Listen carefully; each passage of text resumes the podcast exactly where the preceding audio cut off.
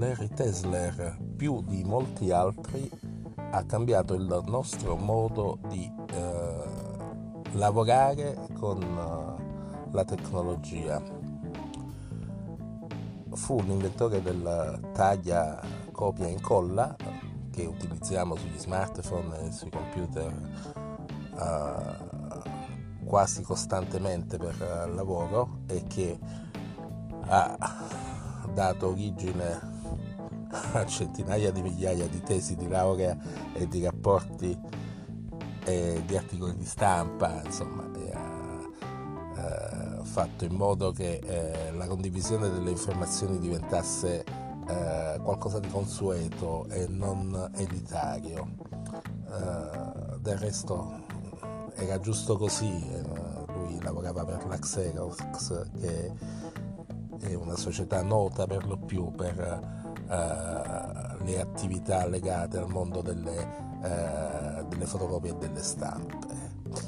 Io sono Silvio Torre, eh, questo smart coffee di oggi, beh, copiatelo, incollatelo se vi va. Eh, continuate a seguirmi. Qui si parla di eh, tecnologia e del suo rapporto con la vita di tutti i giorni.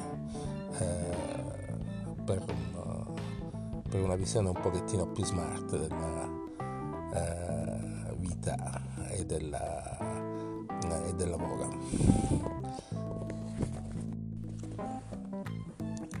Se vi va di approfondire la questione della copia e incolla, eh, voglio dirvi un paio di cose.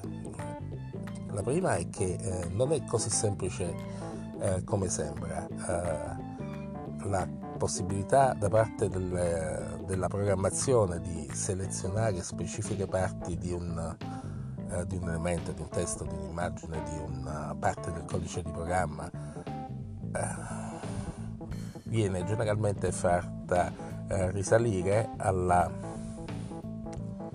ehm, alla, discussione che ci fu eh, sul eh, sull'identificazione dei pattern, quindi sull'identificazione delle, eh, delle parti anche non solo comprese da, tra, un, eh, tra, i due segmenti iniziale e finale. Questa, eh, questa discussione eh, negli anni 50 prese eh, diede via a quello che si chiamavano le espressioni regolari, insomma un, un, uh, un modo di riconoscere e distinguere cosa appartiene ad un insieme e cosa no.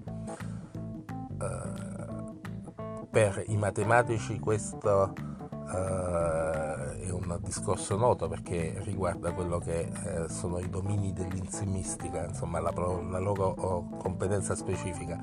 È materia tra l'altro masticata anche nel campo umanistico da coloro che studiano filosofia.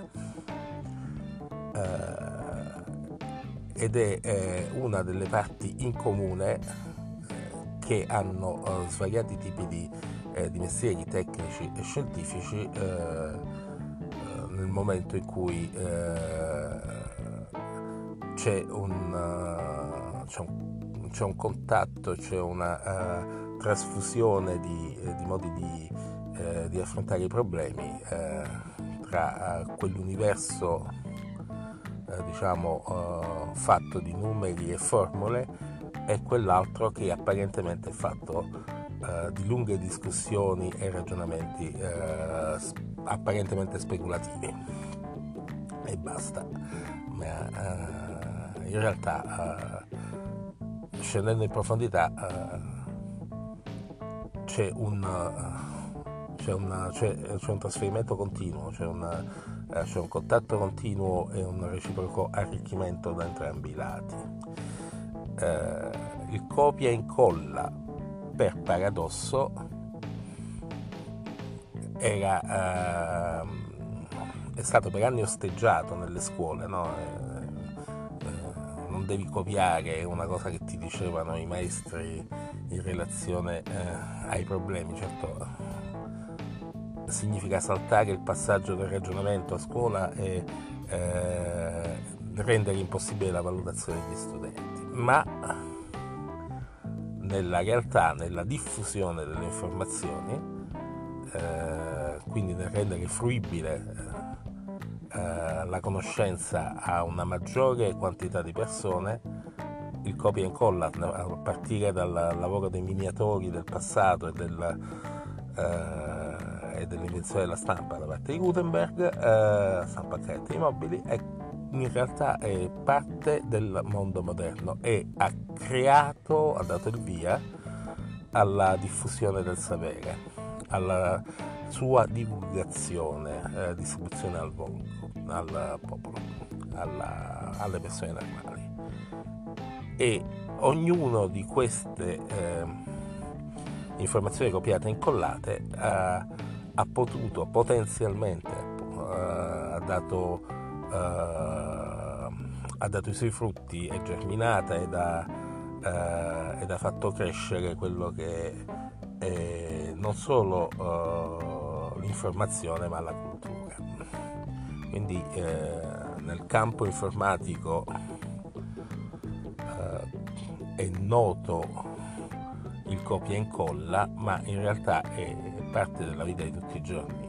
Quindi, signori cari, insomma, abbiamo a che fare con eh, uno degli approcci magari non rivoluzionario, ma che ha avuto il maggiore impatto uh, nella, nelle soft uh, skill uh, moderne, nel, nella possibilità di interagire a distanza con una grande quantità di persone. Lui è Tim Berners-Lee, l'inventore del World Wide Web, cioè trasf- colui che ha trasferito i concetti di ipertesto che chi ha studiato negli anni 80 se li ricorda cartacei attraverso libri che eh, avevano i rimandi che portavano a un altro eh, elemento della stessa edizione, una monografia eh, centrata sull'argomento. In Italia chi andava al liceo si ricorda forse il materiale dell'immaginario, 7 dei 10 volumi che eh, erano incrociati gli uni con gli altri.